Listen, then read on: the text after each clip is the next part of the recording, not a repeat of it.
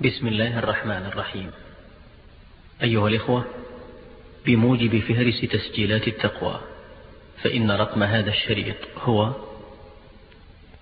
ثمانية آلاف وثمانمائة وخمسة وثمانون بسم الله الرحمن الرحيم. الحمد لله رب العالمين الذي من علينا بهذه النعم العديدة وبهذه الجلسات الكريمة فله الحمد سبحانه وتعالى ونسأل الله جل وعلا أن يعيننا على شكره وعلى ذكره وعلى حسن عبادته. أيها الإخوة في الله أيها, أيها الإخوة المؤمنون محاضرة هذا المساء محاضرة قيمة. محاضرة لا بد أن نعيها وأن نعيها عمليا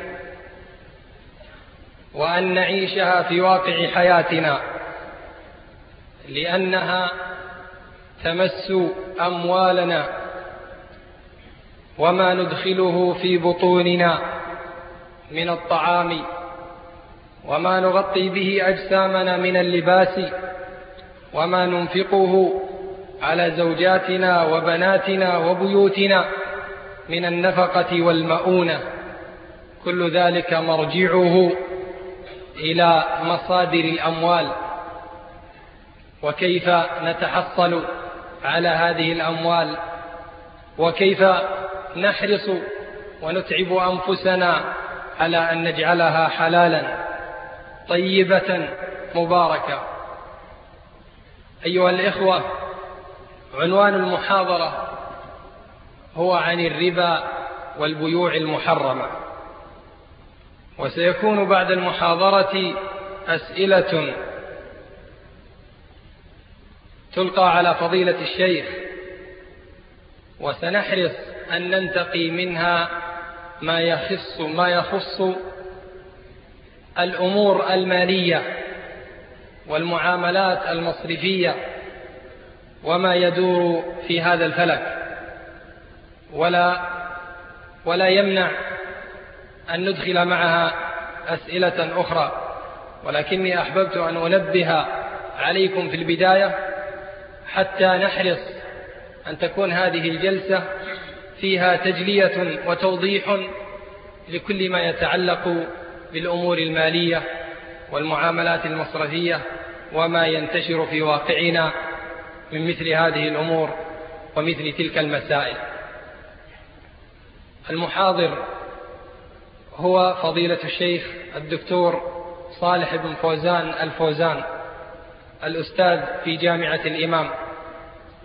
نترككم الآن مع المحاضرة والتي تليها بإذن الله تعالى الأسئلة.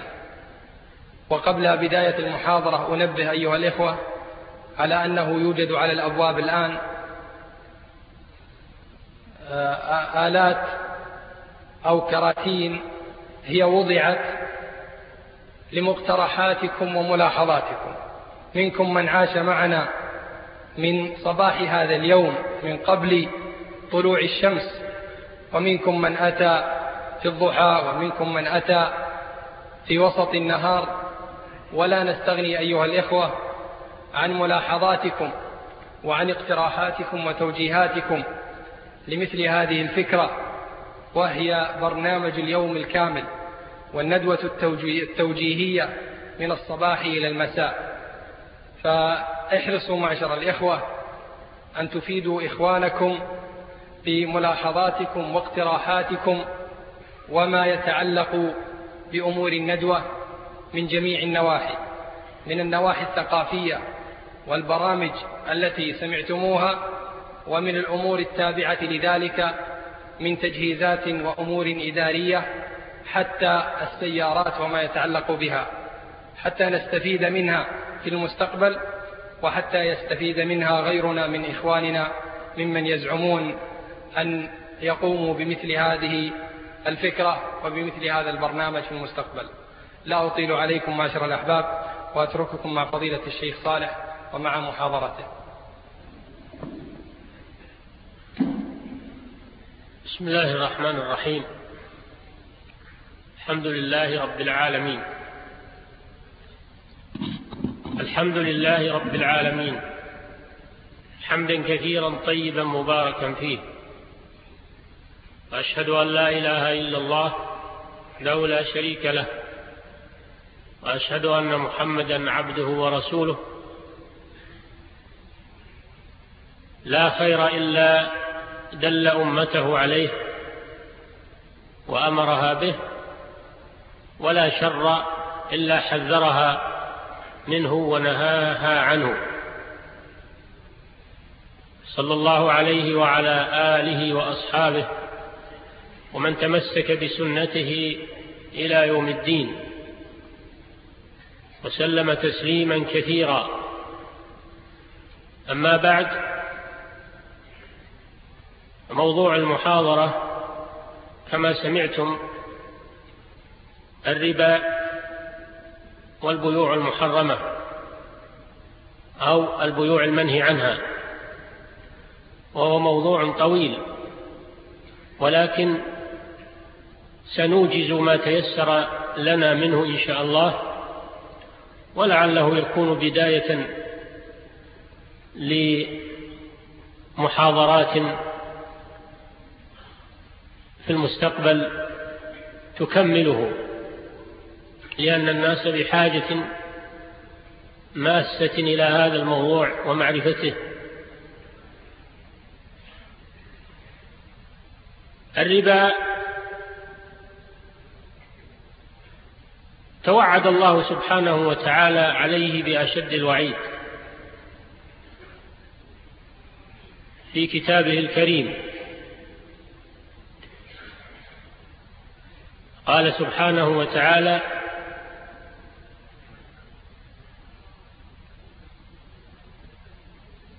ذلك بأنهم قالوا إنما البيع الذين يأكلون الربا. قال تعالى الذين يأكلون الربا لا يقومون إلا كما يقوم الذي يتخبطه الشيطان من المس. ذلك بأنهم قالوا إنما البيع مثل الربا. وأحل الله البيع وحرم الربا. فمن جاءه موعظة من ربه فانتهى فله ما سلف وأمره إلى الله. ومن عاد فأولئك أصحاب النار هم فيها خالدون. يمحق الله الربا ويربي الصدقات. والله لا يحب كل كفار أثيم. إن الذين آمنوا وعملوا الصالحات وأقاموا الصلاة وآتوا الزكاة لهم أجرهم عند ربهم ولا خوف عليهم ولا هم يحزنون. يا أيها الذين آمنوا اتقوا الله وذروا ما بقي من الربا إن كنتم مؤمنين. فإن لم تفعلوا فأذنوا بحرب من الله ورسوله. وإن تبتم فلكم رؤوس أموالكم لا تظلمون ولا تظلمون وإن كان ذو عسرة فنظرة إلى ميسرة وأن تصدقوا خير لكم إن كنتم تعلمون واتقوا يوما ترجعون فيه إلى الله ثم توفى كل نفس ما كسبت وهم لا يظلمون هذه الآيات من آخر ما نزل من القرآن الكريم على رسول الله صلى الله عليه وسلم. وقد تناولت موضوع الربا وبينت الوعيد الشديد على المرابين. اولا أخبر الله سبحانه وتعالى عن المرابي بأنه لا يقوم إلا كما يقوم الذي يتخبطه الشيطان من المس. وذلك أن الله سبحانه وتعالى إذا بعث الناس من قبورهم إلى المحشر يسيرون من قبورهم مسرعين لا يتخلف منهم أحد. يوم يخرجون من الأجداث سراعا كأنهم إلى نسب يوفضون. خاشعة أبصارهم ترهقهم ذلة. ذلك اليوم الذي كانوا يوعدون. يوم يخرجون من الأجداث كأنهم جراد منتشر. مهطعين إلى الداعي يقول الكافرون هذا يوم عسر. يقوم الناس من قبورهم.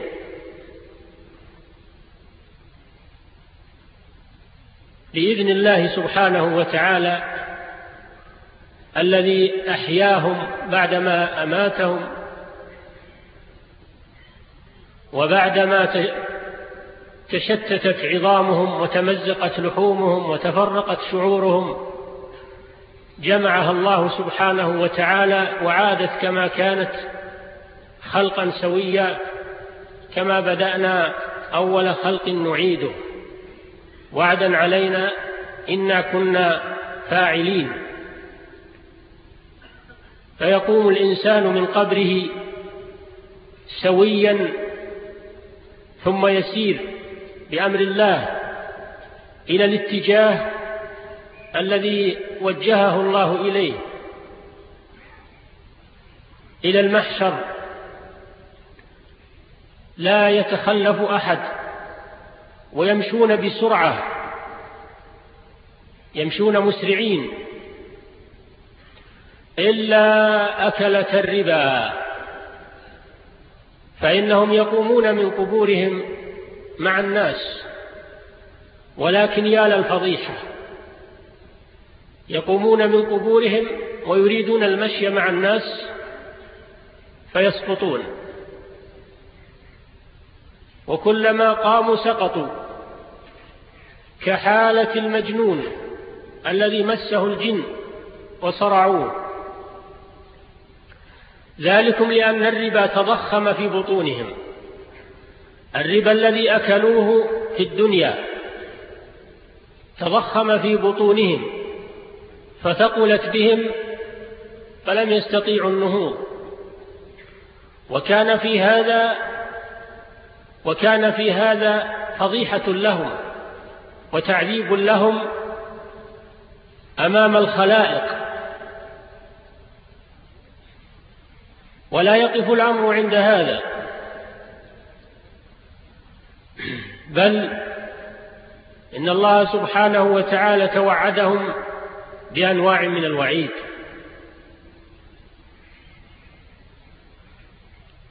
فقال تعالى فمن جاءه موعظة من ربه فانتهى. يعني من تاب من الربا بعدما علم تحريمه تاب منه فله ما سلف يتوب الله عما سلف. ويعفو عما سلف منه مما فعله فيما قبل التوبة. كسائر الذنوب إذا تاب الإنسان منها ولو كانت عظائم ولو كانت شركا وكفرا من تاب توبة صادقة تاب الله عليه ومحى عنه ذنوبه. فمن جاءه موعظة من ربه فانتهى يعني ترك الربا وتاب منه فله ما سلف. عفى الله عما سلف. وهذا فضل من الله وتكرم منه. وأمره إلى الله هو الذي يتولاه سبحانه وتعالى. ومن عاد عاد إلى أكل الربا بعدما علم تحريمه فأولئك أصحاب النار. هم فيها خالدون. توعد الله المرابين بأنهم أصحاب النار أي الملازمون لها ملازمة الصاحب لصاحبه. ثم قال هم فيها خالدون. خالدون يعني باقون, باقون فيها. باقون فيها. خلودا مؤبدا. إذا كانوا قد استحلوا الربا. لأن استحلال الربا كفر بالله عز وجل وردة عن دين الإسلام.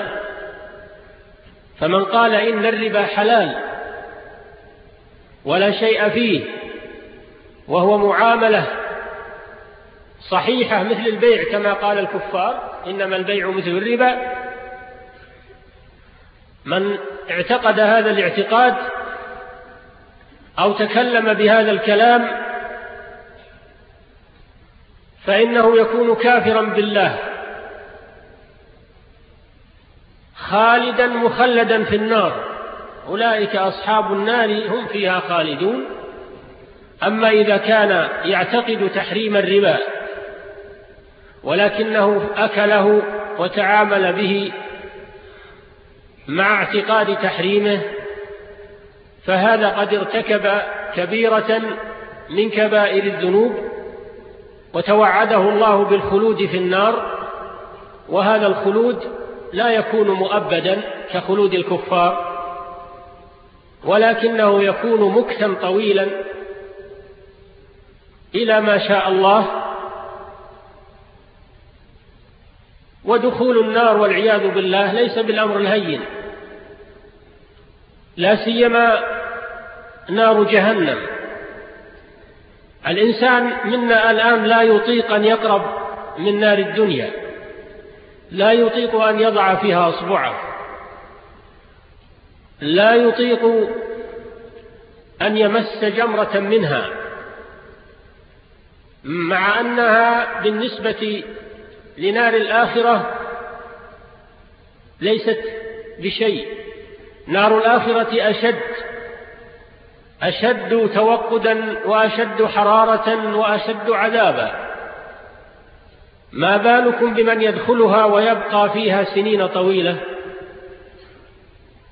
خصوصا إذا كان ذنبه عظيما كأكلة الربا. فالوعيد شديد حتى على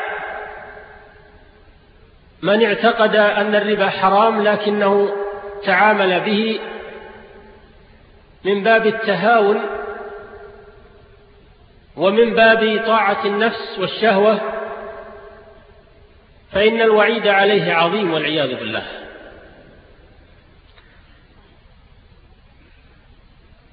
ثم قال سبحانه وتعالى يمحق الله الربا. يمحق الله الربا المحق. معناه الإزالة.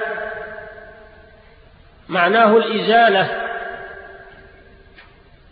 وال والإذهاب. ومعنى يمحق الله الربا أنه يزيل بركته. فالمرابي وإن جمع أموالا عظيمة فهي لا خير فيها. ولا بركة فيها وإنما هي أحمال يتحملها صاحبها على ظهره. يقاسي أتعابها في الدنيا ويصلى عذابها في الآخرة. لا ينتفع من أموال الربا. إن تصدق لم يقبل الله منه. مع أن المرابي لا يتصدق في الغالب. تغل يده عن الصدقة.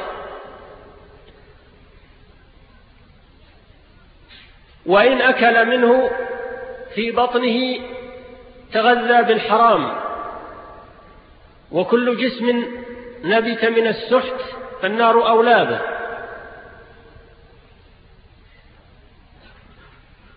وإن تركه لورثته فإنه يكون زاده إلى النار يكون لغيره النفع وعليه الشقى والعذاب.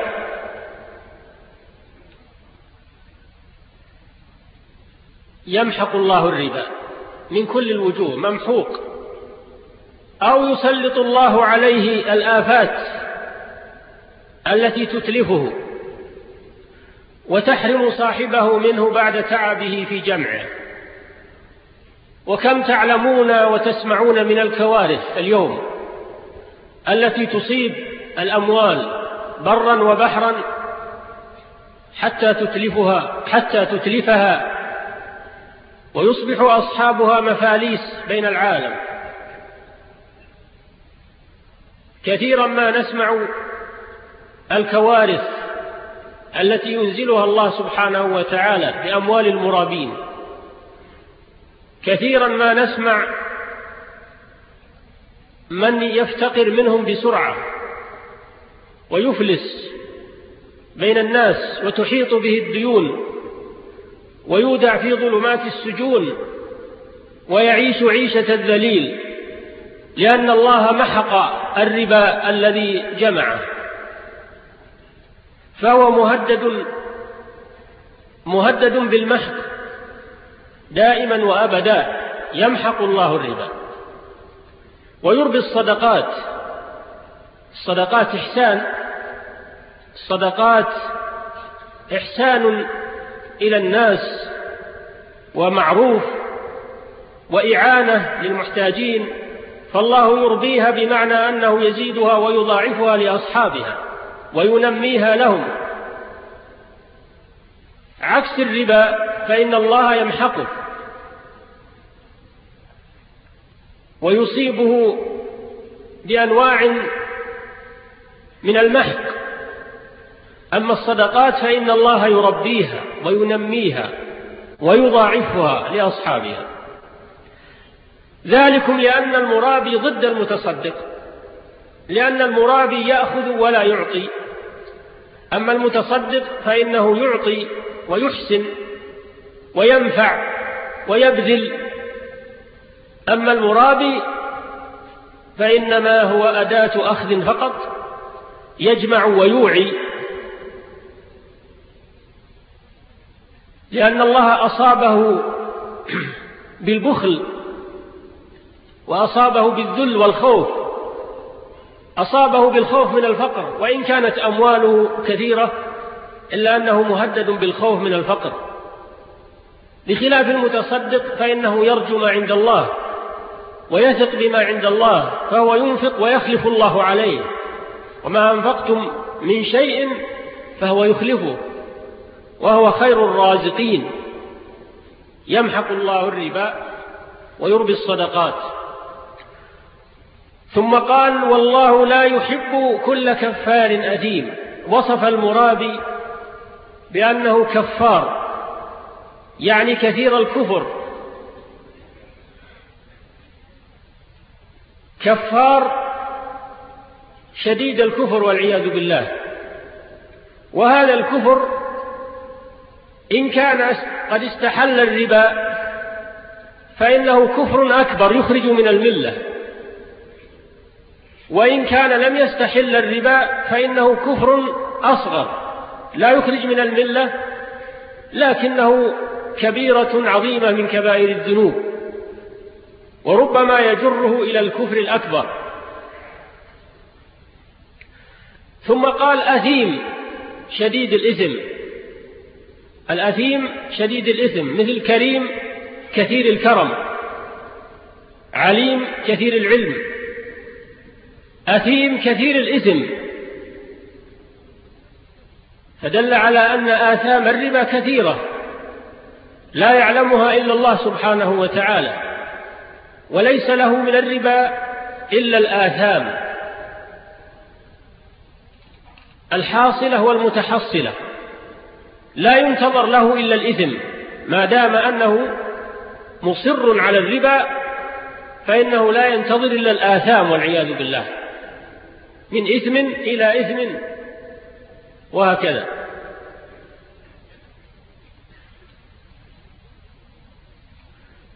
ثم قال سبحانه وتعالى يا أيها الذين آمنوا اتقوا الله وذروا ما بقي من الربا.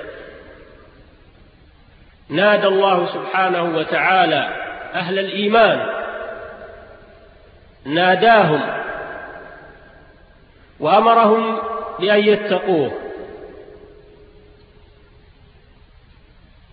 لأن أهل الإيمان هم الذين يمتثلون أمر الله سبحانه وتعالى ويتقونه. ومن ما يتقونه الربا. يا أيها الذين آمنوا اتقوا الله. اتخذوا وقاية من عذابه بطاعته. ومن ذلك الربا. اتقوا الله فلا تأكلوه. فدل على أن الذي يأكل الربا لا يتقي الله سبحانه وتعالى. أن الذي يأكل الربا لا يتقي الله. وإنما يتقي الله المؤمن الذي يترك الربا. يا أيها الذين آمنوا اتقوا الله وذروا يعني اتركوا ما بقي من الربا يعني في المستقبل ما بقي من الربا. يعني في المستقبل بعد نزول الآيات القرآنية إلى يوم القيامة. من نزولها إلى يوم القيامة والربا حرام. لا تجوز إباحته أبدا. حرام بتحريم الله. منذ نزل القرآن إلى أن تقوم الساعة. وذروا ما بقي من الربا يعني في المستقبل. وإذا كان لكم أموال ربوية في ذمم الناس فاتركوها. لا تسحبوها منهم لأنها ظلم. لأنها ظلم. تأخذونها منهم ظلما. اتركوها. اتركوا الربا. اتركوا الربا الذي لكم في ذمم الناس. واتركوا الربا في المستقبل. لا تتعاملوا به. وذروا ما بقي من الربا. ثم ثم أعاد فقال إن كنتم مؤمنين. فدل على أن الذي لا يترك الربا ليس بمؤمن. ليس بمؤمن إما أنه كافر والعياذ بالله إذا كان يعتقد إباحة الربا أو أنه مؤمن ناقص الإيمان إذا كان يعتقد تحريم الربا لكنه يتعامل به من باب التهاون والتكاسل وينقص بذلك إيمانه نقصا عظيما حتى ربما يقارب الزوال. وذروا ما بقي من الربا إن كنتم مؤمنين. بدأ الآية بالإيمان وختمها بالإيمان مما يدل على أن الذي يتعاطى الربا ليس بمؤمن. إما أنه ليس بمؤمن الإيمان كل الإيمان أو أنه ليس بمؤمن كامل الإيمان. وعلى كل حال فهذا وعيد شديد. ثم قال تعالى فإن لم تفعلوا. وعيد بعد وعيد. فإن لم تفعلوا يعني لم تتركوا الربا لم تتركوا ما بقي من الربا لم تتوبوا إلى الله سبحانه وتعالى. بل استمررتم على المعاملة بالربا بعد سماع النصيحة بعد سماع الموعظة بعد سماع الآيات من الله سبحانه وتعالى. فإن لم تفعلوا وتتركوا الربا وتتوبوا منه فآذنوا بحرب من الله ورسوله.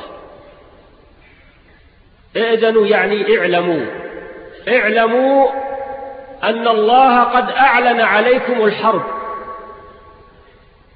أعلن عليكم الحرب. ورسوله صلى الله عليه وسلم أعلن عليكم الحرب. فاستعدوا لمحاربة الله ورسوله. فدل على أن آكل الربا محارب لله ولرسوله. ومن أعلن الله عليه الحرب فسيسلط عليه جنود السماوات والأرض. ولله جنود السماوات والأرض. لا يلزم أنه يأتيه عساكر معهم رشاشات ومدافع. لا ما يلزم هذا. الله له جنود كثيرة. له جنود لا يعلمها إلا هو وما يعلم جنود ربك إلا هو. قد يسلط عليه أضعف, أضعف الجنود فيهلكه. قد يسلط عليه البعوض. قد يسلط عليه النمل والذر. جنود. قد يسلط عليه الأمراض الخفية فيهلكه. قد يسلط عليه البعوض. قد يسلط عليه النمل والذر. جنود. قد يسلط عليه الأمراض الخفية. جنود. الأمراض من جنود الله سبحانه وتعالى. قد يسلط عليه الرياح. قد يسلط عليه الأمطار. قد يسلط عليه الصواعق.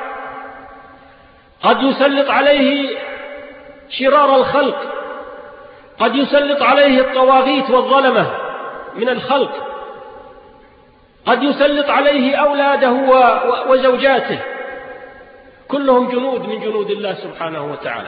إذا أعلن الله إذا أعلن الله الحرب على أحد فإنه يسلط عليه جنوده التي لا يعلمها إلا هو سبحانه وتعالى. وقد يسلط عليه جنودا مسلحين مسلحين بالبنادق والسيوف والقنابل والصواريخ كلهم جنود الله سبحانه وتعالى. كلهم جنود الله. ولله جنود السماوات والأرض وما يعلم جنود ربك إلا هو. وأنت, وأنت أيها المرابي ماذا عندك من الجنود؟ لماذا تقاوم جنود الله سبحانه وتعالى إذا جاءت؟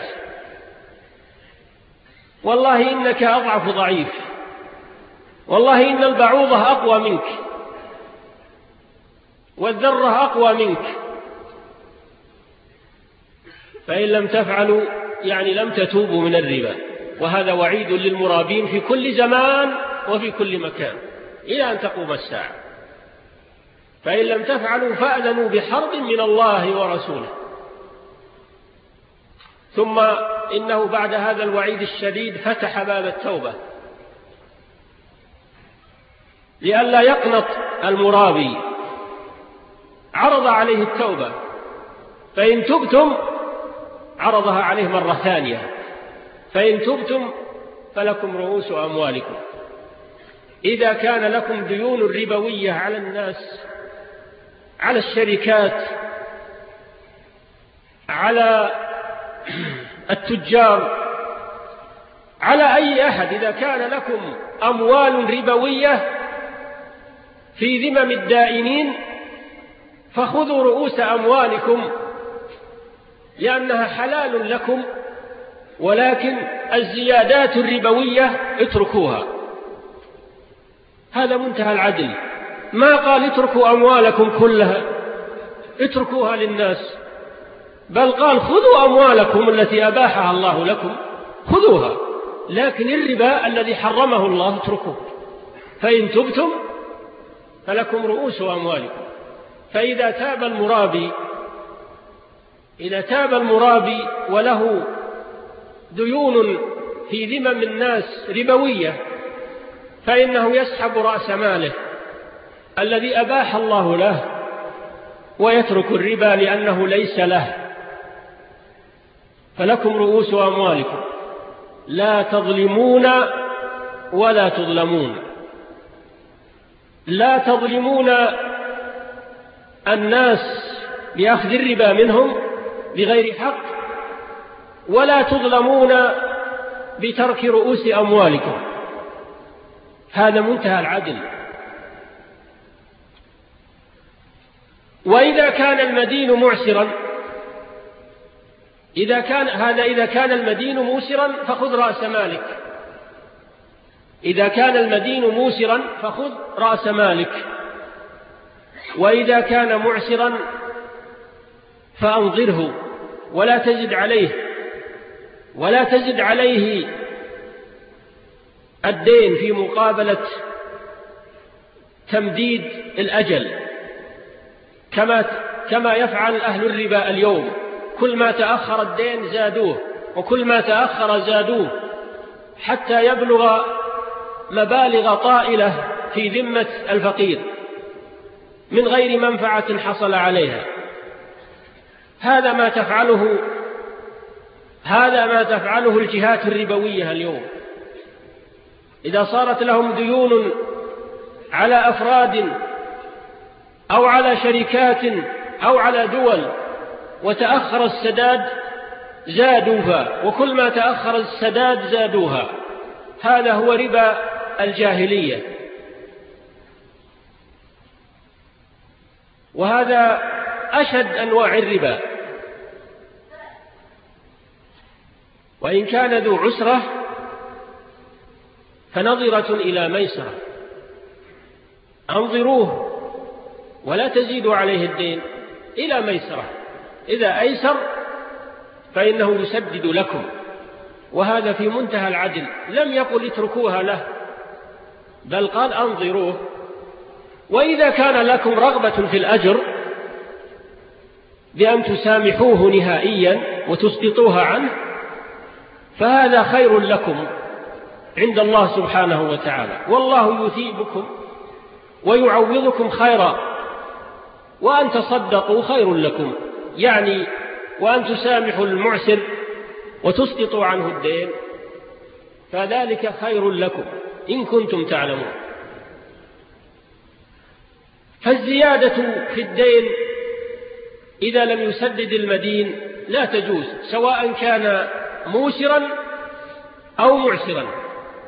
ليس لك إلا رأس مالك فقط. عند حلول الأجل. مالك إلا رأس مالك.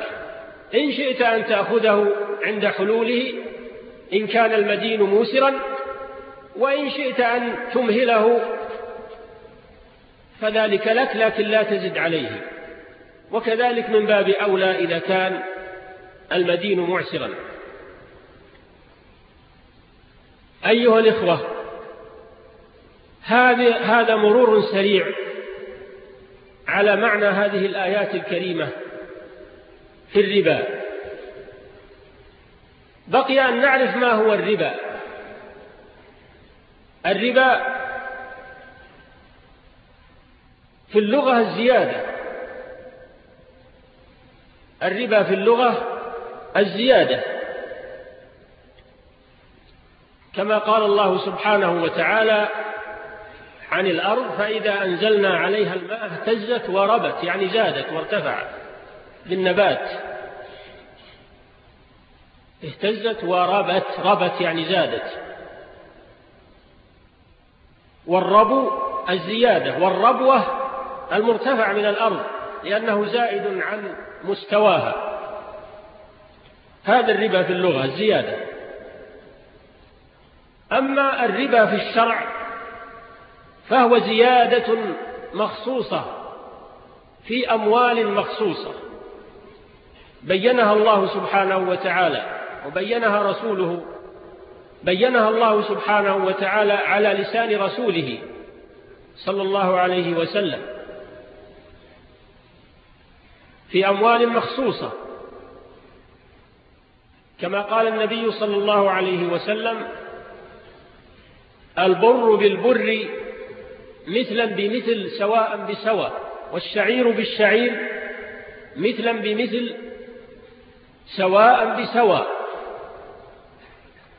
والتمر بالتمر مثلا بمثل سواء بسواء والذهب بالذهب مثلا بمثل سواء بسواء. والفضة بالفضة مثلا بمثل سواء بسواء. والملح بالملح مثلا بمثل سواء بسواء. فإذا اختلفت هذه الأصناف يعني إذا بيع صنف بصنف آخر من هذه الأصناف كبيع البر بالشعير أو البر بالتمر أو الذهب بالفضة إذا اختلفت هذه الأصناف فبيعوا كيف شئتم. تجوز الزيادة باختلاف الجنس. لكن بشرط أن يكون ذلك يدا بيد يعني بشرط التقابض في المجلس. وأن لا يتفرق المتبايعان وبينهما شيء. هذه أصناف ستة نص عليها الرسول صلى الله عليه وسلم. ويلحق بها كل ما شاركها في العلة. كل ما شاركها في العلة من الأموال فإنه يلحق بها. وذلك بأن يكون مكيلا مطعوما أو موزونا مطعوما. هذا في الأصناف الأربعة. أما الذهب والفضة فالعلة فيهما على الصحيح هي الثمنية أو النقدية. فكل ما جعل نقدا جعل عملة جعل ثمنا للأشياء فإنه يدخله الربا. إذا بيع بجنسه يحرم فيه شيئان. التفاضل والتأجيل. وإذا اختلفت هذه الأصناف فإنه يباح شيء ويحرم شيء. يباح التفاضل ويحرم التأجيل. يدا بيد. هاء وهاء يقول الرسول صلى الله عليه وسلم. هذا هو الربا. الذي حرمه الله ورسوله. وأجمع المسلمون على تحريمه وحكموا على من استحله بأنه كافر مرتد عن دين الإسلام وعلى من تعامل به ولم يستحله أنه فاسق. أنه فاسق. ناقص الإيمان ساقط العدالة. ومرتكب لكبيرة من أشد الكبائر بعد الشرك بالله عز وجل.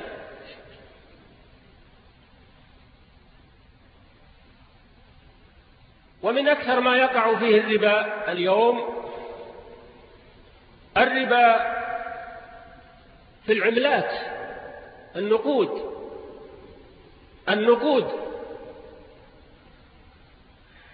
سواء كانت من الذهب والفضة أو كانت من النقود الورقية سواء سميت ريالات سعودية أو سميت دنانير عراقية أو كويتية أو سميت دولارات أمريكية أو سميت جنيهات استرلينية إنجليزية فالأسماء لا تغير الحقائق. ما دامت نقود ما دامت عملات فإنها يدخلها الربا. إذا بيع جنس منها بجنسه يحرم التفاضل بينها ويحرم التأجيل.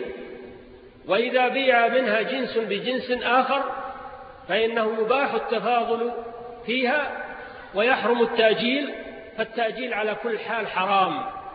سواء اتحد الجنس أو اختلف.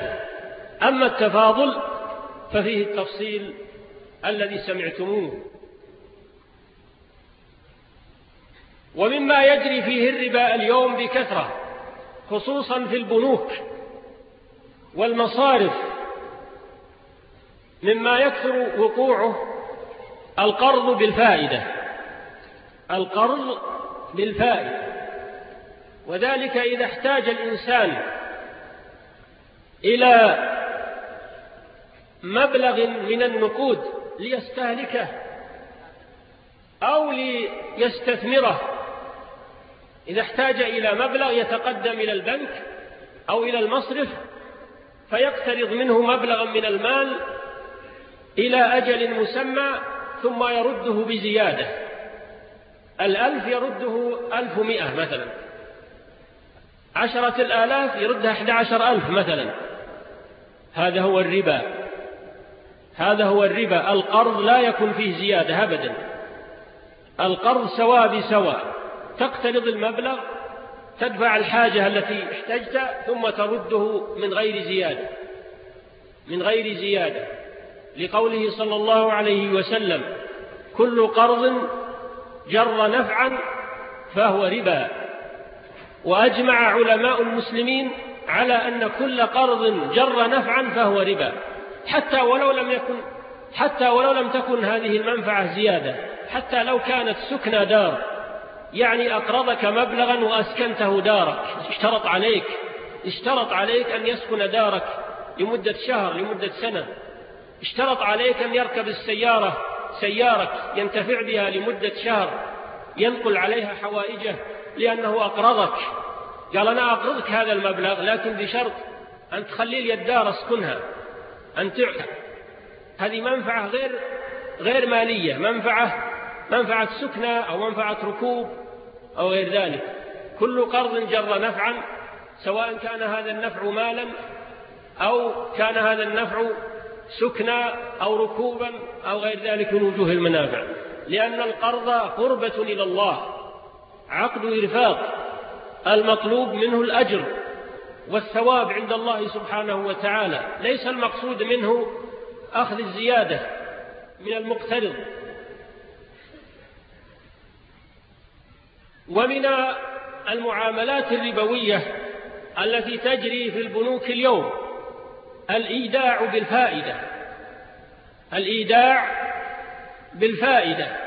بأن تودع أموالك عند بنك من البنوك على أن يستثمرها ويدفع لك زيادة محددة. يدفع لك زيادة محددة. خمسة بالمئة عشرة بالمئة اثنين بالمئة أو أي زيادة مشترطة. هذا هو الربا الصريح. هذا هو الربا الصريح الذي لا إشكال فيه. فالإيداع بالفائدة هذا ربا. لا يجوز. لكن لو دفعت دراهمك إلى شخص يبيع بها ويشتري والربح الذي يحصل يكون بينكما على حسب الشرط فهذه المضاربة المباحة. هذه مضاربة مباحة. لأن, لأن الربح غير محدد خاضع للزيادة وللنقص. خاضع للوجود وللعدم. لكن الزيادة المحددة التي لا بد منها هذا هو الربا. هذا من أنواع الربا التي تجري اليوم وهي كثيرة. الإيداع بالفائدة. كذلك من أنواع الربا التي تجري اليوم. التي تجري في اليوم ويقع فيها بعض الناس أو كثير من الناس الاتجار بالعملات. الاتجار بالعملات. إذا اشتريت من شخص عملة أجنبية بنقود دفعتها إليه ريالات سعودية اشتريت بها ليرات لبنانية أو دولارات أمريكية ولكنك لم تقبض. دفعت إليه الدراهم وانصرفت ولم تقبض ما لك عليه من الليرات من الدولارات من الربيات من الدنانير لم تقبض. هذا هو الربا.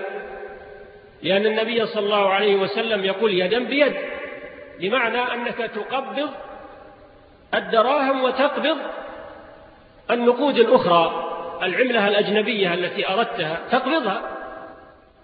وإذا قبضتها إما أن تذهب بها وإما أن تودعها عنده. ما في بأس أنك تودعها عنده. إلى أن تحتاج إليها. لكن أن تعطيه الدراهم بعملة أجنبية ثم تنصرف ولم يعطك شيئا أو أعطاك بها سندا أعطاك بها سندا أو وثيقة أو أعطاك بها شيكا حتى الشيك وثيقة. هذا لا يعتبر قبضا. على الصحيح الذي تبرى به الذمة. لابد لابد من تسليم النقد من المشتري وتسلم النقد من البائع يدا بيد كما قال الرسول صلى الله عليه وسلم. سلم واستلم في مكان واحد. وإلا فإنه سيكون ربا. ربا نسيئة. والعياذ بالله. فهذا مما يجب التحفظ منه. ويجب على الإنسان أن يبتعد عن هذه الأمور وإن كان يتعامل بها الناس ما يقول أنا مثل فلان أو مثل علان ما دام أنه ربا فالله سبحانه وتعالى حرمه عليك. نكتفي بهذا القدر في الكلام على الربا وإن كان المقام يحتاج إلى أطول من هذا.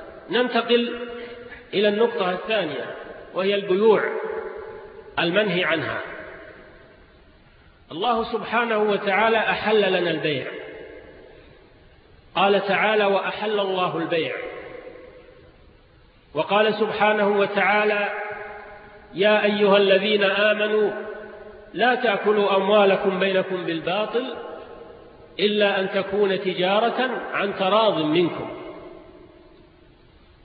فالتجارة التي هي عن تراض من الطرفين هذا هو البيع وقد أباحه الله سبحانه وتعالى واستثناه من أكل الأموال بالباطل وجعله مباحا طيبا. والاتجار بالبيع والشراء من أفضل المكاسب لمن صدق وبر مر صلى الله عليه وسلم على المسلمين وهم يتبايعون ويتشارون في سوق المدينة. فقال عليه الصلاة والسلام يا معشر التجار فرفعوا إليه رؤوسهم. ينتظرون ماذا يقول رسول الله صلى الله عليه وسلم. رفعوا رؤوسهم. فقال عليه الصلاة والسلام إن التجار هم الفجار يوم القيامة أو يبعثون فجارا يوم القيامة. إلا من اتقى الله وبر وصدق. إلا من اتقى الله وبر وصدق. وقال صلى الله عليه وسلم البيعان بالخيار ما لم يتفرقا فإن صدقا وبينا بورك لهما في بيعهما. وإن كذبا وكتما محقت بركة بيعهما. فالبيع مع الصدق ومع البر من أفضل المكاسب. أما مع الكذب والغش والتدليس والاحتيال فهو من أخبث المكاسب وصاحبه من الفجار والعياذ بالله.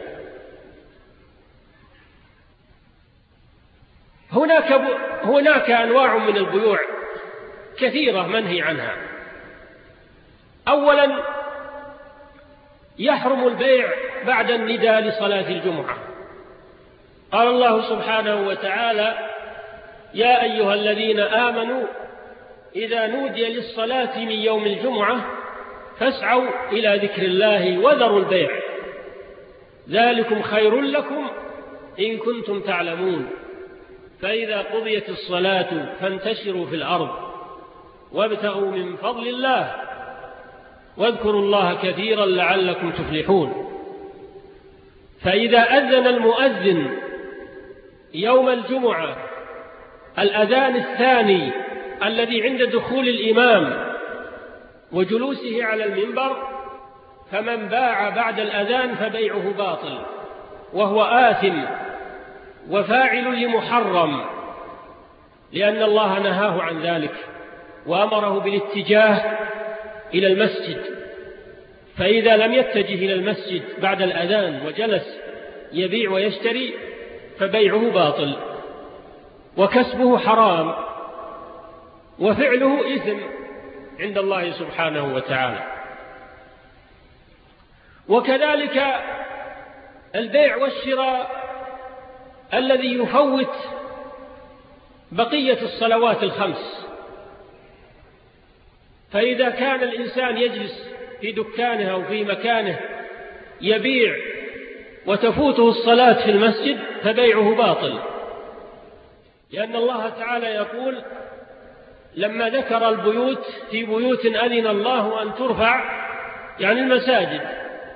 ويذكر فيها اسمه يسبح له فيها بالغدو والآصال رجال لا تلهيهم تجارة ولا بيع.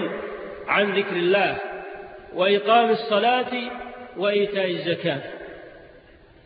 قال بعض السلف كانوا يبيعون ويشترون فإذا سمعوا سمعوا النداء سمعوا الأذان وفي يد أحدهم الميزان خفضه وقام إلى الصلاة.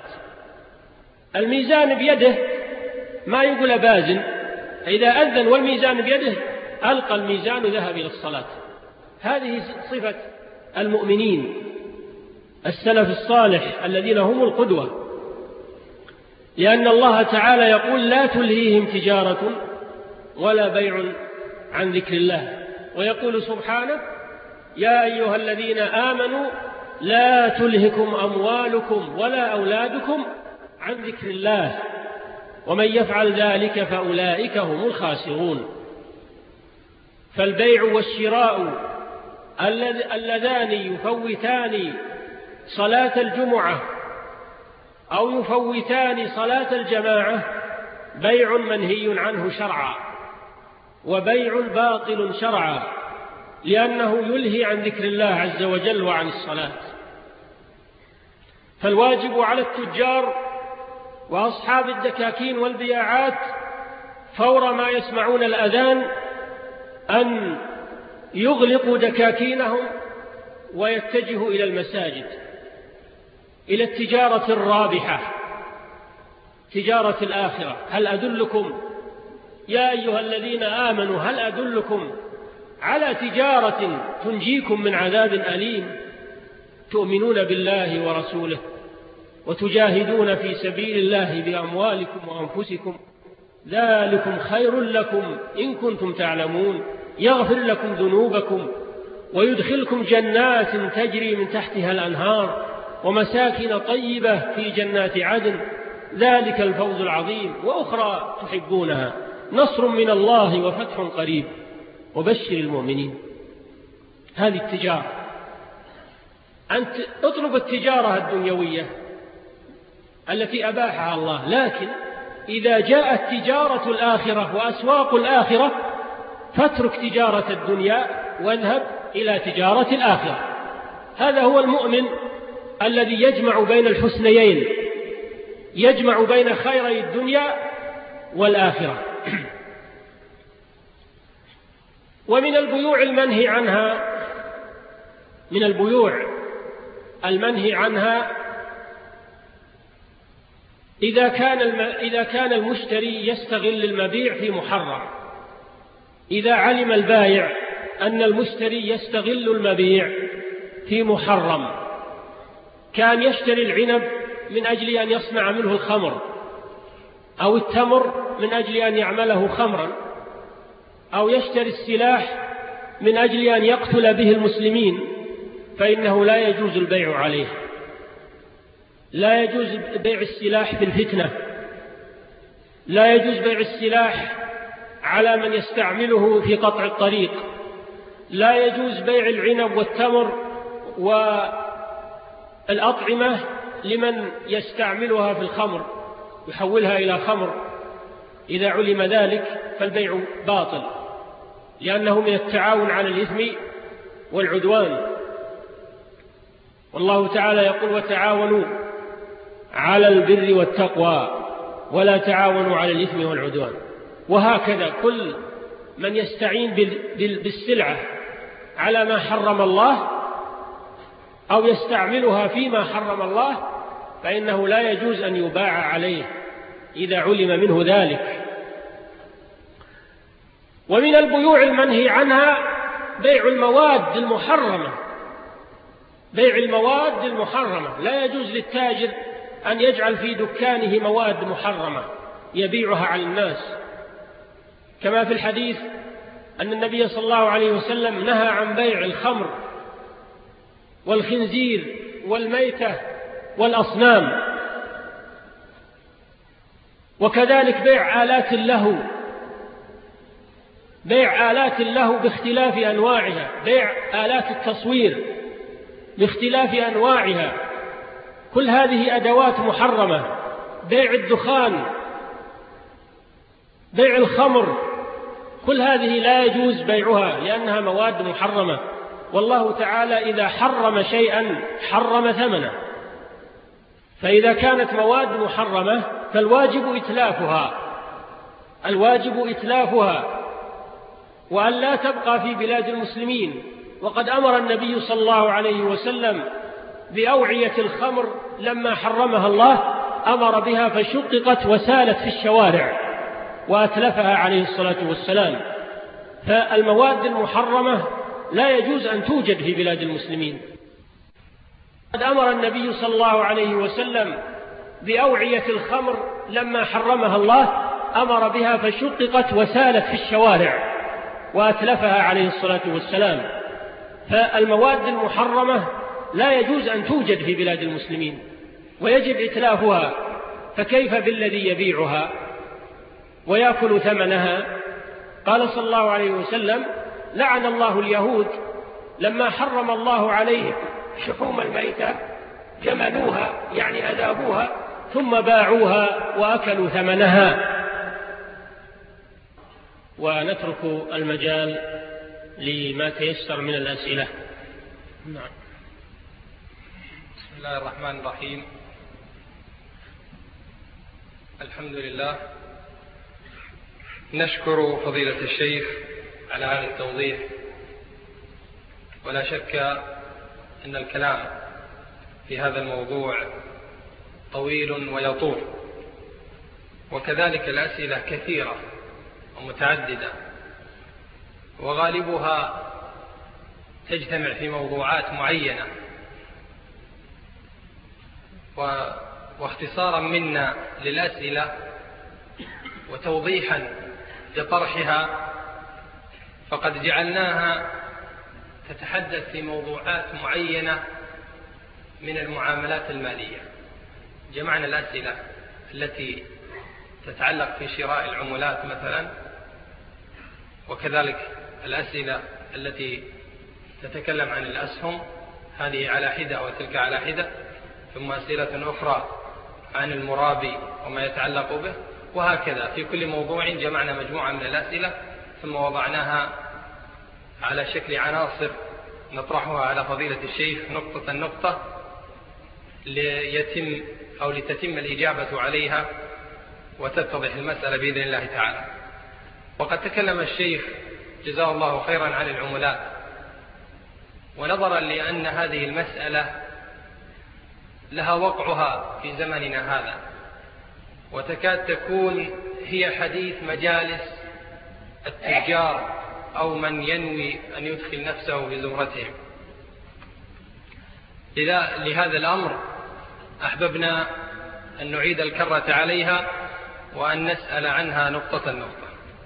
السؤال الأول في موضوع شراء العملات لفضيلة الشيخ ما حكم شراء العملة الأخرى كالليرة والدولار. كالليرة والدولار وغيرهما إذا انخفض ثم يبيعه إذا ارتفع. لا بأس بذلك أن يشتري الإنسان العملة الأجنبية ويستلمها يسلم هو الثمن ويستلم العملة ويحصل التقابض بينهما ثم يمسك يمسك العملة الأجنبية الليرات مثلا يمسكها ويخزنها عنده ينتظر غلاءها. فإذا ارتفع سعرها يبيعها. وإذا باعها لا بد من التقابض. لا بأس بذلك. لأن هذا من طلب الرزق المباح. إنما لا بد من التقابض. عند الشراء الأول وعند البيع الثاني وكونها يرتفع ثمنها أو ينخفض إذا بيعت بغير جنسها لا بأس بذلك. إذا بيعت بغير جنسها لا بأس بذلك. لقوله صلى الله عليه وسلم إذا اختلفت هذه الأجناس فبيعوا كيف شئتم. وبيع العملة بعملة أخرى يعني بيع عملة دولة بعملة دولة أخرى هذا من اختلاف الجنس. فيجوز فيه التفاضل والزيادة لكن لا بد من التقابض في المجلس. النقطة الأخرى ما هي الصورة الشرعية المباحة لهذا البيع؟ وخصوصا أنه يدفع مبلغا ماليا ويستلم بدلا عنه شيكا. من البنك. الصورة أوضحناها. وقلنا لا بد أنه يدفع الدراهم التي معه ويستلم بديلها من العملة الأخرى. فيحصل التقابض بينهما في المجلس. هذا لا بد منه. أما الشيك فإنه محل إشكال إشكال كبير. والذي أراه وهو الأصل أنه لا يقوم مقام النقود. لا لأنه, لأنه ليس نقدا هو في حد ذاته.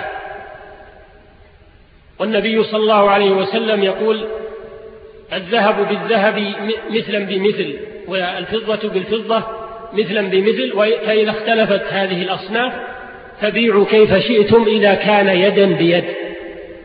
يدا بيد يعني النقدين يعني النقدين ما يكون واحد نقد وواحد بديل ورقة أو سند أو شيء. لا بد أن يكون نقد. نقد يدفعه المشتري ونقد يدفعه البائع هذا هو الأصل وهو الذي تبرأ به الذمة. وإن كان بعض العلماء المعاصرين أفتى بأن الشيك يقوم مقام النقود التي كتبت فيه لكن هذا يحتاج إلى دليل. هذا خروج عن الأصل يحتاج إلى دليل ولا دليل واضح في هذه المسألة. نعم.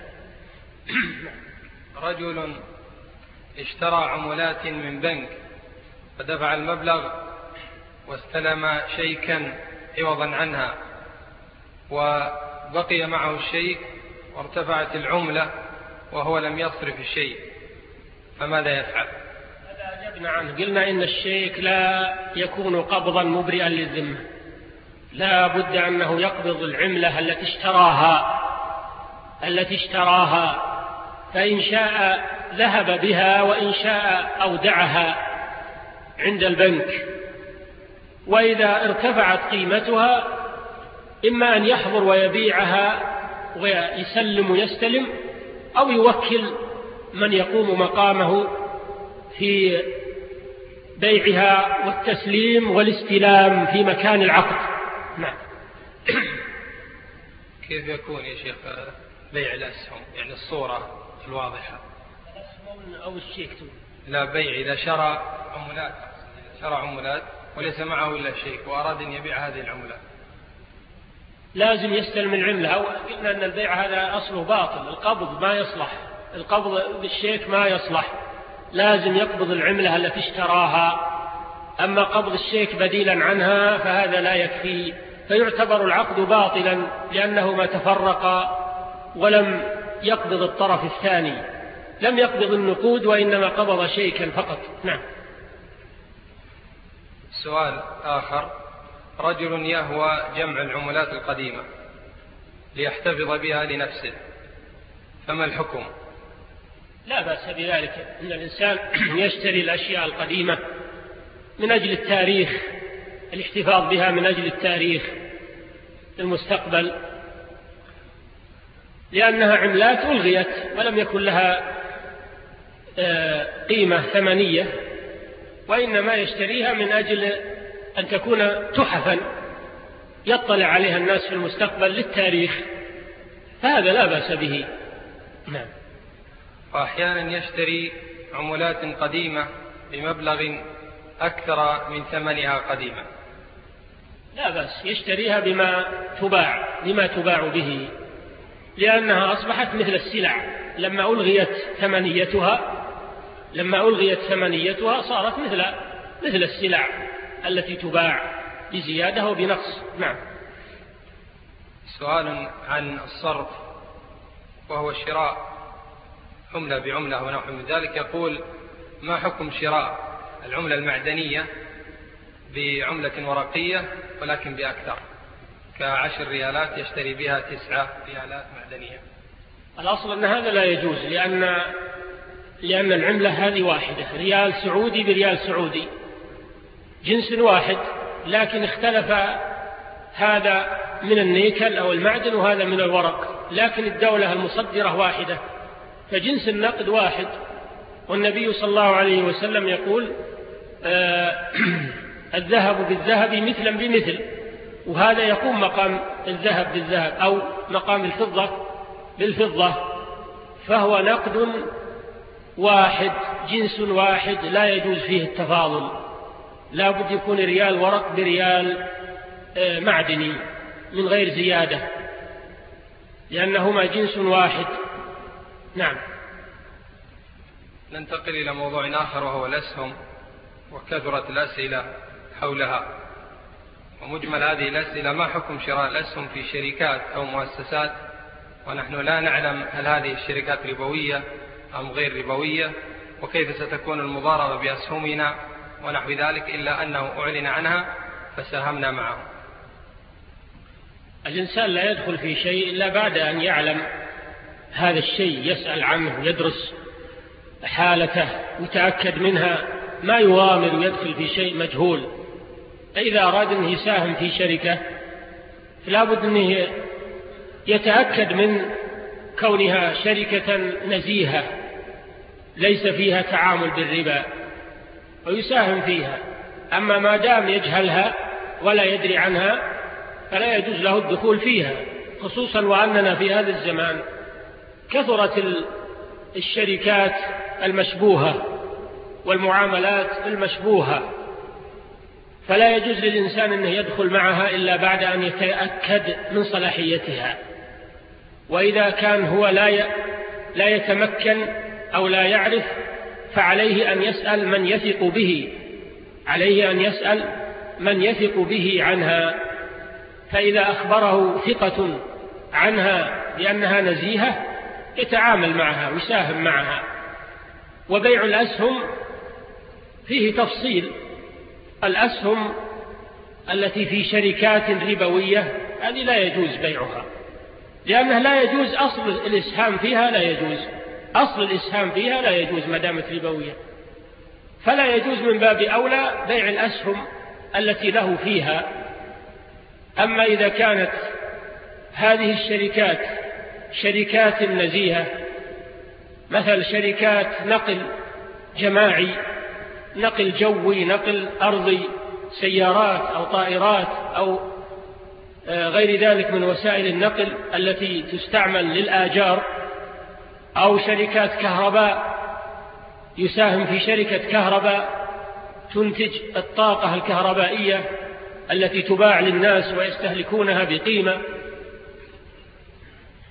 أو شركات عقارات تؤجر أو تباع أو شركات مصانع تنتج شركات مصانع أنابيب أو أواني أو غير ذلك أو أسمدة هذه لا بأس بها لأنها شركات إنتاجية تنتج أشياء مباحة وتباع على الناس أو تؤجر للناس فالإسهام في هذه الشركات في الأصل لا بأس به. وإذا كان له أسهم فيها لا بأس أن يبيعها على غيره إذا استغنى عنها. لأنه إذا جاز الأصل جاز بيعه وإذا منع الأصل منع بيعه. نعم. أسئلة كثيرة يا شيخ حول شراء أسهم شركة سابق وشركة الراجحي. شركة سابق إذا كانت كما ذكرنا شركة إنتاجية يعني شركة صناعية تنتج الأسمدة أو غيرها من المصنوعات الأخرى ولا تتعامل بالربا في رأس مالها فلا بأس بالإسهام فيها. أما شركة الراجحي أنا لا أعرف عنها شيء ولا أقول فيها شيء الآن حتى أعرف ما هو نظامها بالضبط وما تسير عليه. نعم. يقول بعض الشركات أو يقصد شركة يقول ساهمت فيها وطريقتهم أنهم يحفظون الأسهم في البنوك إلى أن تبدأ مشروعاتهم فما حكم ذلك؟ مجرد حفظ الأسهم في البنوك من غير استثمار ربوي لا بأس. يعني الإيداع في البنوك من أجل الحفظ فقط. هذا يجوز عند الضرورة.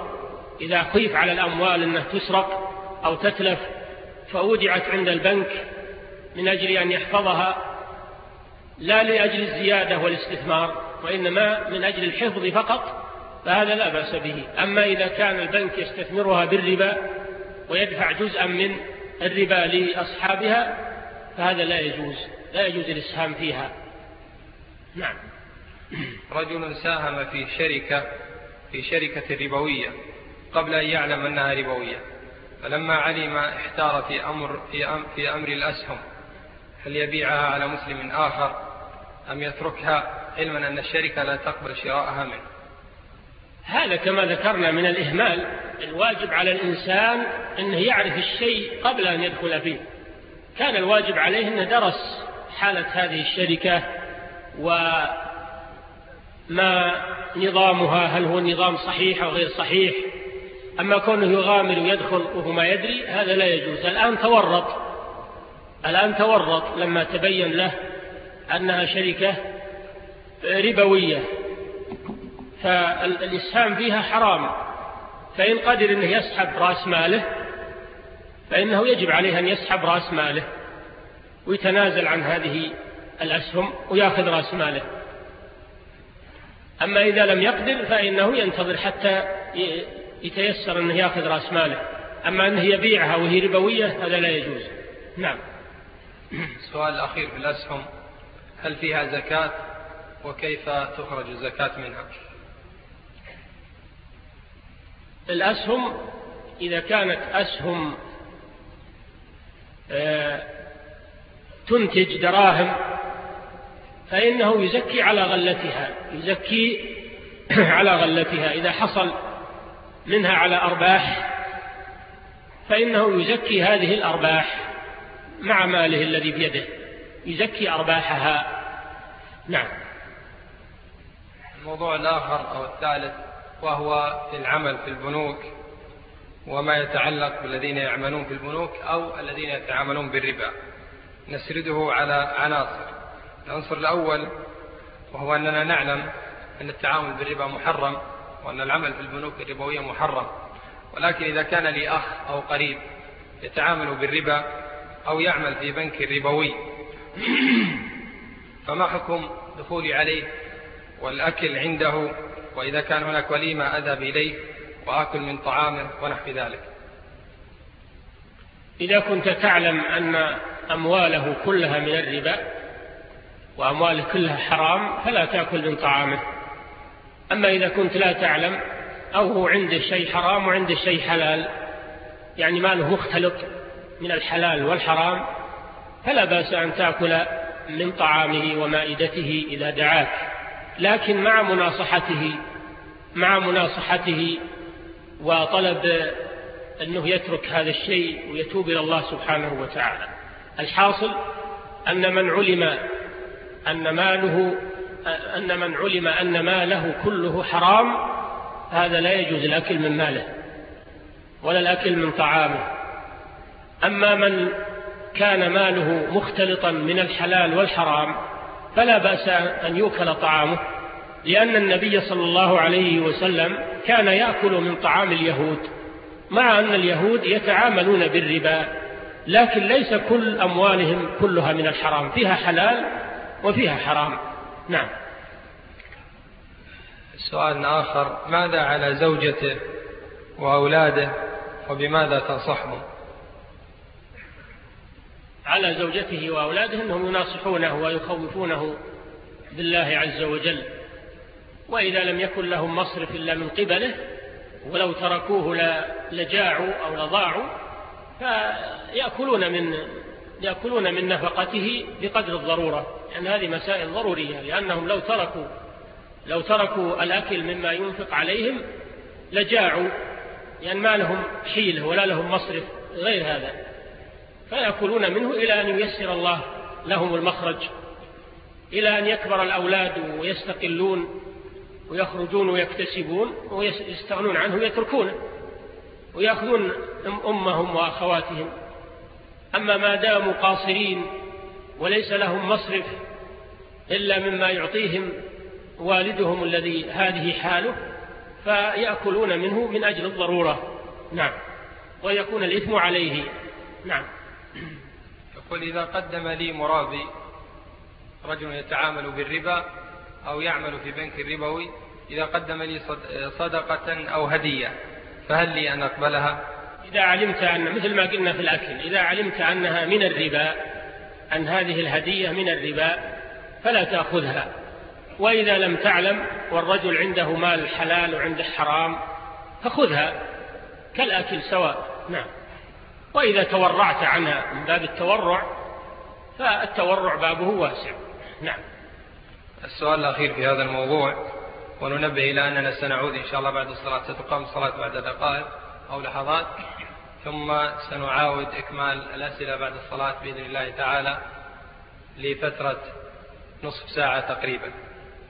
السؤال الأخير في هذا الموضوع يقول يا فضيلة الشيخ متى تقبل توبة المرابي؟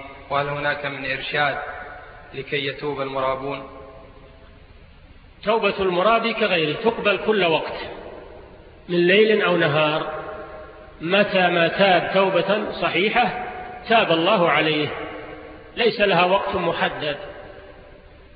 فالمذنب يتوب إلى الله عز وجل ويبادر بالتوبة ولا ينتظر إلى وقت آخر.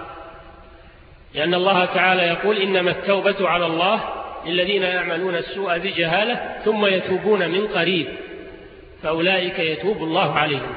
فعليه أن يبادر بالتوبة. من الآن يبادر بالتوبة وإذا كانت توبته توبة صحيحة تقبلها الله سبحانه وتعالى. نعم.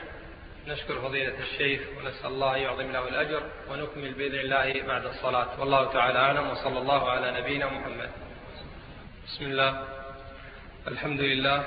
والصلاة والسلام على رسول الله. وبعد نكمل الأسئلة. سؤال أخير حول العملات. يقول رجل عنده عملة قديمة بقيت عنده وحفظها لسنوات وهي أكثر من نصاب هل يؤدي زكاتها؟ نعم النقود تجب فيها الزكاة عند تمام كل حول. إذا كانت تبلغ النصاب فأكثر فإنها تجب فيها الزكاة كل سنة. ما دامت أنها نقود رائجة وتستعمل لم تلغى فإنها تجب فيها الزكاة لأنها تأخذ حكم الذهب والفضة. لأنها بديلة عنها تأخذ حكمها. نعم. الموضوع الذي بعد ذلك وهو حول المسابقات الموجودة الآن في الألبان وفي الزيوت وفي غيرها يقولون ما حكم هذه المسابقة؟ وإذا كنت أنا أشتري ذلك النوع من اللبن مثلا أو أتعامل في في سيارتي مع ذلك النوع من الزيوت ثم حصلت ثم تحصلت على جائزة. فما الحكم؟ هذه الجوائز التي يعملها تعملها الشركات أو التجار على بضائعهم من أجل تحريض الزبائن على الشراء. هذه الجوائز لا تجوز. لأنها يحصل بسببها أضرار ومفاسد وهي من أكل المال بالباطل. وقد يشتري الإنسان اللبن الكثير أو البيبسي الكثير وهو لا يريد شربه وإنما طمعا في الحصول على هذه الجائزة المخفاة لعله يعثر عليه حتى إنه بلغنا أن منهم من يشتري الصناديق من علب البيبسي ثم يفتحها ويريقها في الأرض لا يشربها لأنه ليس بحاجة إليها وإنما يريد لعله يعثر على الرقم أو الرمز الذي في أحد الأغطية. وكذلك يشتري اللبن الكثير وهو لا يحتاجه. بل يتلفه لعله يحصل على رمز الجائزة المخفاة في أحد علب اللبن. كل هذا من تغرير بالناس واستدرار أموال الناس بالباطل ومن وأيضا الذي يحصل على هذه الجائزة قد تكون سيارة ذات قيمة كبيرة فما الذي يحلها له؟ بأي عوض أخذها في أي مقابل هذا يدخل في الميسر المحرم. فلا تجوز. وقد صدر عن هيئة كبار العلماء في هذا الموضوع فتوى في تحريمه. نعم. موضوع آخر. يقول ما رأي فضيلتكم الجمعيات التي تحدث بين الزملاء وأصحاب العمل. ما رأي فضيلتكم بجمعيات تسمى جمعية تحدث بين الزملاء وأصحاب العمل وطريقتها أن يجتمع مجموعة زملاء عمل أو مهنة وكل منهم يدفع من راتبه مبلغا من المال. ثم هذا المبلغ الذي يجمع مجموع المبالغ يأخذه في كل شهر أحدهم. يقول هل تدخل هذه في القروض التي تجر منفعة وبالتالي تعتبر ربا؟ أرجو التوضيح جزاكم الله خيرا. هذه واقعة موجودة وكثر السؤال عنها والعلماء اختلفوا في حكمها انقسموا إلى قسمين. قسم يرى أنها جائزة ولا يرى أن هذا من القرض الذي جر نفعا بل يقول هذا من التعاون بين المشتركين. فأباحوه. والقسم الثاني يرى أن هذا محرم وأنه قرض جر نفعا وأنا من الذين يرون تحريمه أنا من الفريق الثاني الذي يرى تحريم هذا الشيء لأنه قرض جر نفعا. لأن كل واحد يقرض زملائه بشرط أن يقرضوه. والنبي صلى الله عليه وسلم يقول كل قرض جر نفعا فهو ربا. هذا من ناحية. الناحية الثانية أنه قرض مشروط في قرض. أنا أقرضك بشرط أن تقرضني. تقارض. والقرض إذا كان مشروطا بقرض آخر فهو ربا أيضا. يجتمع فيها آفتان. بل آفات كثيرة لكن أعظمها أنه قرض جر نفعا ثانيا أنه قرض مشروط في قرض لأن كل واحد يقرض زملاءه بشرط أن يقرضوه. وهذا إذا هذا بيعتين في بيعة كما نهى عنه النبي صلى الله عليه وسلم. نهى عن بيعتين في بيعة. كان يقول أنا أبيعك هذه السيارة بشرط أنك تبيعني دارك مثلا. أبيعك هذا الشيء بشرط أن تبيعني كذا. بيع مشروط في بيع قرض مشروط في قرض. فلا يجوز هذا. نعم. سائل يسأل يقول ما رأي فضيلتكم بمن يقول لا مجتمع أو لا دولة بدون اقتصاد قضية جمعيات جمعيات اليهود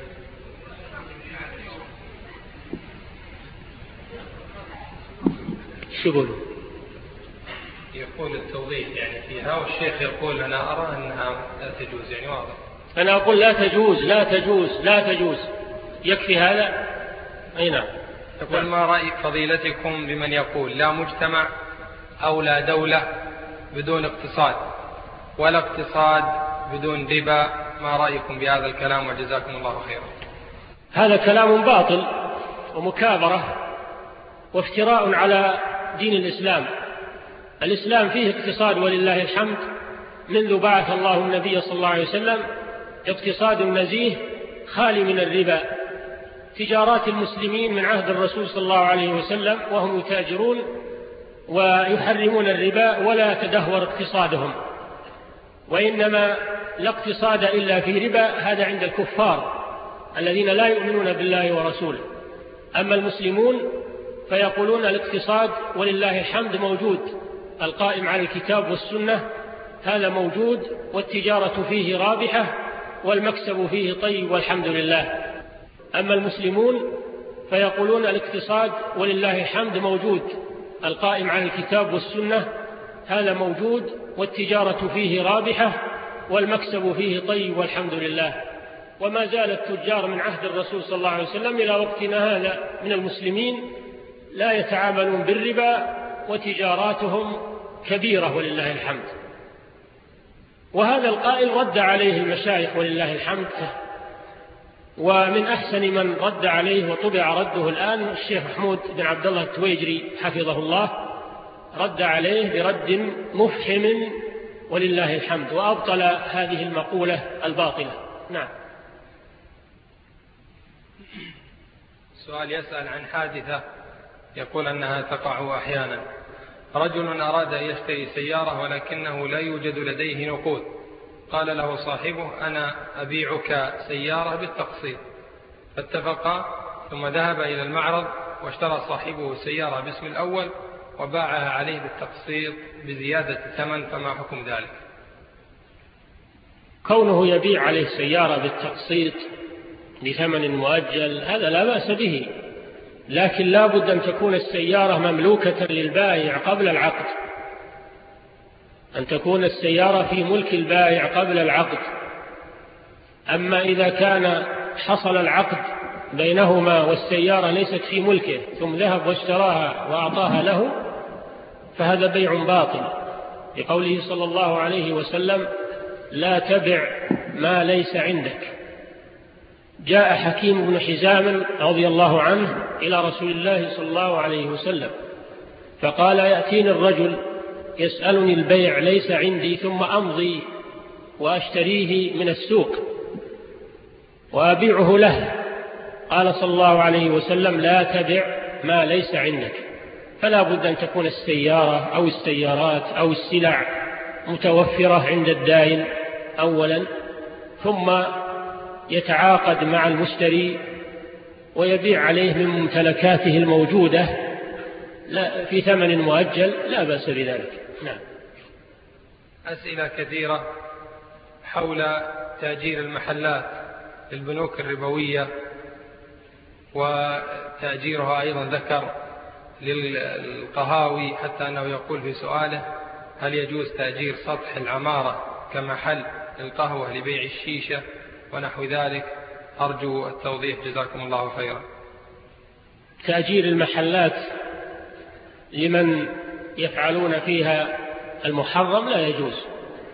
لا يجوز أن تؤجر دكانك ليجعل محلا للتصوير مثلا. لا يجوز أن تبيع دكانك ليجعل محلا لشرب الدخان أو شرب الشيشة أو أن يجتمع فيه الذين يتركون الصلاة مع الجماعة. كل هذا لا يجوز لأن هذا من الإعانة على المعصية. وقد علمنا أن من البيوع المنهي عنها إذا كان البيع يعين على المعصية فهو محرم. كذلك الإجارة إذا كانت تعين على المعصية فهي محرمة. فإذا علمت أن المستأجر يستعمل محلك لشيء محرم فلا, فلا يجوز أن تؤجره إياه. وهذا شيء معلوم عند أصحاب القهاوي أنهم يقدمون الدخان ويقدمون الأجراك والشيشة للحاضرين وهذا محرم. وأنت تعلم بهذا لا يجوز هذا. إذا علمت من صاحب أن المستاجر يجعل دكانك للتصوير يحط به آلات تصوير يصور الناس هذا لا يجوز. وهكذا كل ما علمت أن المستاجر يستعمل المحل في معصية الله فلا يجوز أن تؤجره. يعني هذا من الإعانة على معاصي الله عز وجل. نعم. سائل يسأل عن خيار الشر. يقول ما هو وما صورته؟ خيار الشرط أن تشتري سلعة وتقول لي الخيار ثلاثة أيام أو شهر إن صلحت لي ولا أردها عليك. هذا خيار الشرط. خيار مشروط بين المسلمين. والنبي صلى الله عليه وسلم يقول المسلمون على شروطهم إلا شرطا أحل حراما أو حرم حلالا. فإذا اشترى سلعة واشترط له الخيار مدة معلومة فلا بأس بذلك. نعم. سائل يسأل يقول بعض الناس بعض الناس يأخذ من مكتب العمل ما يسمى بفيزة عامل ثم إذا استلمها قام ببيعها. هل هذا العمل جائز؟ هذا لا يجوز لأن هذا خلاف نظام ولي الأمر. فإن ولي الأمر لا يسمح بمنح هذه الأشياء إلا لمن يحتاج إلى عمال. إذا كان الإنسان يحتاج إلى عمال فإنه يأخذ الفيزة لاستخدامهم بقدر حاجته. أما أن يأخذها من أجل أن يبيعها وهو ليس بحاجة إلى عمال فهذا من الاحتيال الباطل ومن معصية ولي الأمر ومخالفة نظام ولي الأمر. الله تعالى يقول وأطيعوا الله وأطيعوا الرسول وأولي الأمر منكم. ما دامت طاعته ليس فيها معصية بل هي في مصلحة المسلمين فلا يجوز مخالفتها لا يجوز مخالفة أمره. مع أن استخدام العمال يا عباد الله أصبح اليوم من الفتن العظيمة والشرور التي جرت على الناس الشر الكثير. استقدام الأجانب ولا سيما إذا كانوا والأكثر كذلك كفارا. استقدامهم لبلاد المسلمين وخلطهم مع المسلمين. أو مسلمون بالاسم فقط ولا يعرفون ما هو الإسلام. فهذا خطر على البلاد وخطر على على الإسلام وخطر على المسلمين. لكن عند الضرورة إذا تقيد الإنسان بالنظام الذي وضعه ولي الأمر لهذا واستخدم من المسلمين من يستخدمه في عمله بقدر الحاجة فلا بأس بذلك. أما ما تعدى هذه الضوابط فهو حرام ولا يجوز. نعم. يتبع هذا السؤال أيها الشيخ أسئلة وهي أنه بعض الناس يستخدم عمال ويكون تحت كفالته ويأخذ منهم نسبة في الشهر أو أن يأخذ منهم مبلغ مالي عند تجديد الإقامة. ولا يدري عن أحوالهم يتركهم وأعمالهم وما يحصل لهم ولكن يأخذ منهم نسبة في الشهر أو يأخذ مبلغ مالي عند تجديد الإقامة. هذا لا يجوز أيضا. إذا كان يستخدم عمال وهو ليس بحاجة إليهم وإنما يتركهم يعملون عند الناس ويأخذ عليهم نسبة معينة. هذا لا يجوز. وقد صدر فيه قرار من هيئة كبار العلماء منذ سنوات لمنعه لما فيه من الأضرار وما فيه من أكل تعب الناس بدون حق وما فيه من مخالفة نظام ولي الأمر لأن نظام ولي الأمر لا يسمح للإنسان أن يستخدم إلا بقدر حاجته. إذا كان عنده عمل هو فعلا يستخدم لعمله هو. أما أنه يستخدم عمال وهو ليس عنده عمل أو زايدين عن حاجته يتركهم يشتغلون عند الناس ويأخذ منهم نسبة هذا لا يجوز. وفيه قرار من هيئة كبار العلماء منذ سنوات. نعم. سائل يسأل يقول هناك في سوق الخضار تقوم الجهات المعنية والرسمية بمصادرة الخضار والفواكه التي يخالف أصحابها وتقوم بعد ذلك ببيعها بالمزاد العلني. السؤال هل يجوز لي أن أشتري منهم والبيع بهذه الصورة؟ جزاكم الله خيرا. البضائع اللي ما فيها إشكال كثيرة. اذهب واشتر من اللي ما فيه إشكال. دع ما يريبك إلى ما لا يريبك. نعم. ستكون في المزاد العلني أرخص يا شيخ. دع ما يريبك إلى ما لا يريبك. اذهب واشتر من اللي ما فيه إشكال ولا يحتاج إلى سؤال.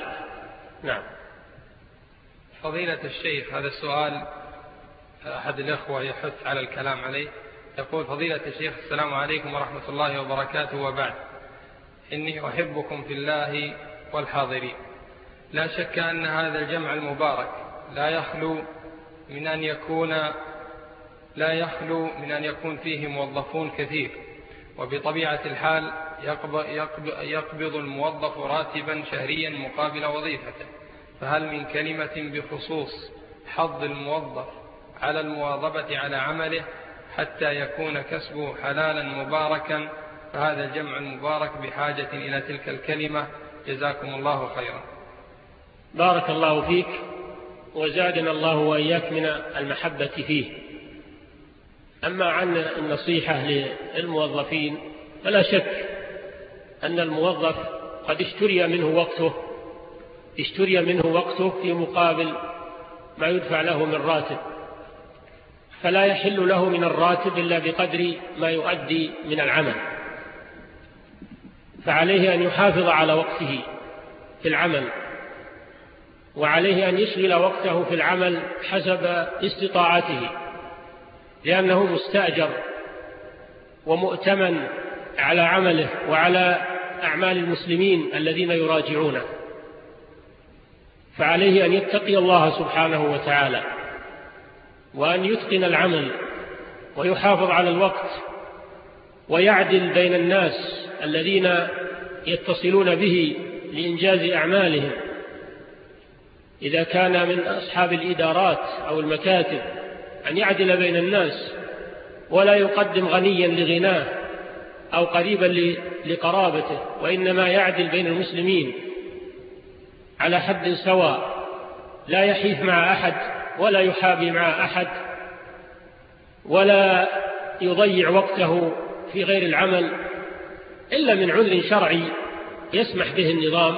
العذر الشرعي لا بأس أما من دون عذر بأن يكون تساهلا منه وتضييعا منه أو تقليدا للآخرين الذين لا يعبؤون بذممهم فهذا لا يجوز. على الإنسان أن يتقي الله سبحانه وتعالى ويعلم أنه من بداية الدوام إلى نهاية الدوام كل الوقت هذا مشترى منه. في مقابل الراتب الذي يأخذه وأن كل فلس من راتبه في مقابل جزء من الوقت الوظيفي لا يحل له إلا بقدر ما أدى من العمل وأخلص فيه والله الموفق. نعم. سائل يقول ورد أنه يأتي في آخر الزمان على يأتي في آخر يأتي على الناس في آخر الزمان زمان من لم يأكل الربا فيه ناله من غباره أو كما ورد فما هو غبار الربا إذا كان الإنسان لا يتعاطى الربا؟ هذا خبر من من النبي صلى الله عليه وسلم ومعناه النهي خبر معناه النهي والتحذير وهو من علامات النبوة لأن هذا من علم الغيب الذي لا يعلمه إلا الله أخبر عنه رسول الله صلى الله عليه وسلم منذ آه، أكثر من أربعة عشر قرنا ووقع كما أخبر صلى الله عليه وسلم. فعلى الإنسان أنه يحذر من الربا مهما أمكنه ذلك. وإذا أصابه شيء من الربا لم يتعمده فإنه لا حرج عليه إن شاء الله. إذا كان ما تعمد هذا الشيء ولا عرفه. وإنما ناله شيء من غبار الربا شيء لم يتعمده في مرتبه في بيعه وشرائه في تعامله مع الناس شيء لم يتعمده ولم يعلم أنه ربا لم يعلم أنه ربا. فهذا يعفو الله عنه. أما من تعمد وعصى الله على بصيرة فهذا هو الذي يؤاخذ ويعاقب إيه، إلا أن يعفو الله سبحانه وتعالى عنه. نعم. سؤال حول الذين يتعاملون بالربا يقول إذا نصحناهم فلم ينتصحوا فهل يجوز لنا أن نحذر منهم زوجاتهم وأولادهم وهل يجوز التشهير بهم بصورة سرية بين الناس وذكر أسمائهم للمجتمع ليحذر المجتمع منهم؟ هذا حسب الجرائم. الجرائم تختلف. إذا كانت جرائمهم كبيرة وخطيرة فلا بأس أن يبين أمرهم. ليحذرهم الناس. وأيضا لا بد من الإنكار عليهم ظاهرا بأن يرفع بشأنهم إلى آه، ولاة الأمور إلى الهيئات الآمرين بالمعروف والنهين عن المنكر مراكز الهيئات المسؤولين عن الحسبة ولي الأمر يرفع بشأنهم. أما إذا كانت جرائمهم دون ذلك فعليه أن يناصحهم. وإذا مهما أمكن الستر على المسلم مهما أمكن الستر على المسلم مع مناصحته فهو واجب.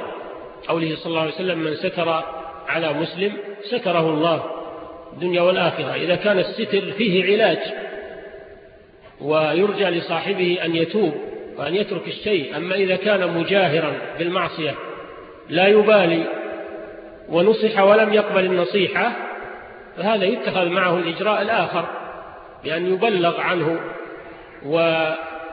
وينصح الناس عن التعامل معه وعن مخالطته لئلا لئلا يعديهم بوبائه لأنه موبوء. فلا مثلا يخالطه السليم لئلا يعدى بشره وفتنته.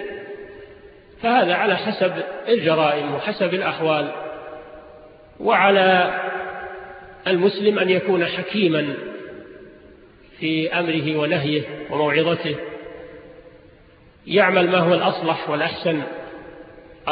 قال الله تعالى ادعو إلى سبيل ربك بالحكمة والموعظة الحسنة وجادلهم بالتي هي أحسن.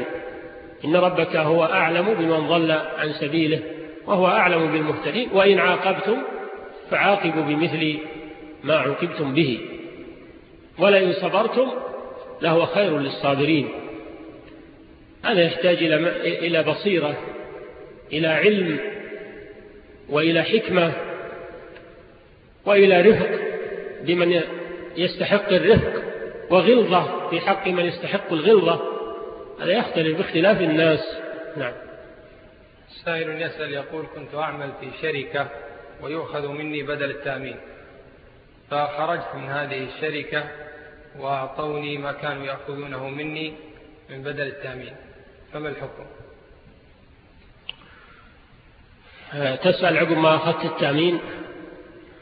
هذه مشكلة. كان سألت قبل تأخذ لكن إذا أخذته وتورطت فيه فتتصدق به تخلص منه تصدق به وتخلص منه. وله من باب الصدقة من باب التخلص منه. بأن تضع في مشروع خيري آه، كالمال الذي ليس له مستحق وليس له مالك يكون في مشروع خيري وتتخلص منه بذلك. نعم. التأمينات لا يجوز منها إلا التأمين التعاوني فقط. التأمين التعاوني هذا هو الذي يجوز. أما بقية التأمينات التأمين على الحياة التأمين على الأعضاء التأمين على الصحة التأمين على السيارات على الممتلكات كل هذا لا يجوز لأنه من أكل المال بالباطل. نعم.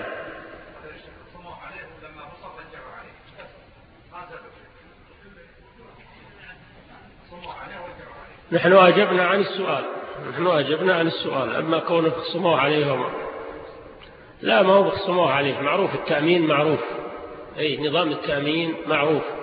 يأخذون منك مقدار من المال ويتعهدون أنه إذا أصابك شيء يقومون بالغرامة تحملون الغرامة على سيارك على جسمك على ها؟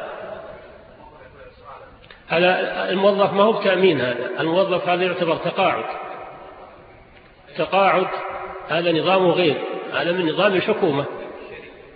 شركة ما هو ما هو ما صار تقاعد. نعم هذا تأمين. ليس تقاعدا وإنما هو تأمين. تقاعد له حكم آخر. نعم. يقول نحن مجموعة من الموظفين نعمل في شركة ما والمكان الذي نعمل به لا يوجد به مسجد للصلاة ولكننا اتخذنا غرفة نصلي بها ولكنها صغيرة لا تتسع لأكثر من صف واحد. مع الإمام السؤال هل يجوز لنا أن نجعل الإمام في أقصى اليسار ويصف عن يمين الإمام صف؟ أي نكون صفين صف عن يمين الإمام وصف خلف الإمام. مع العلم أن الإمام لا يكون في وسط الصف في وسط الصف. أم كيف نعمل؟ جزاكم الله خيرا.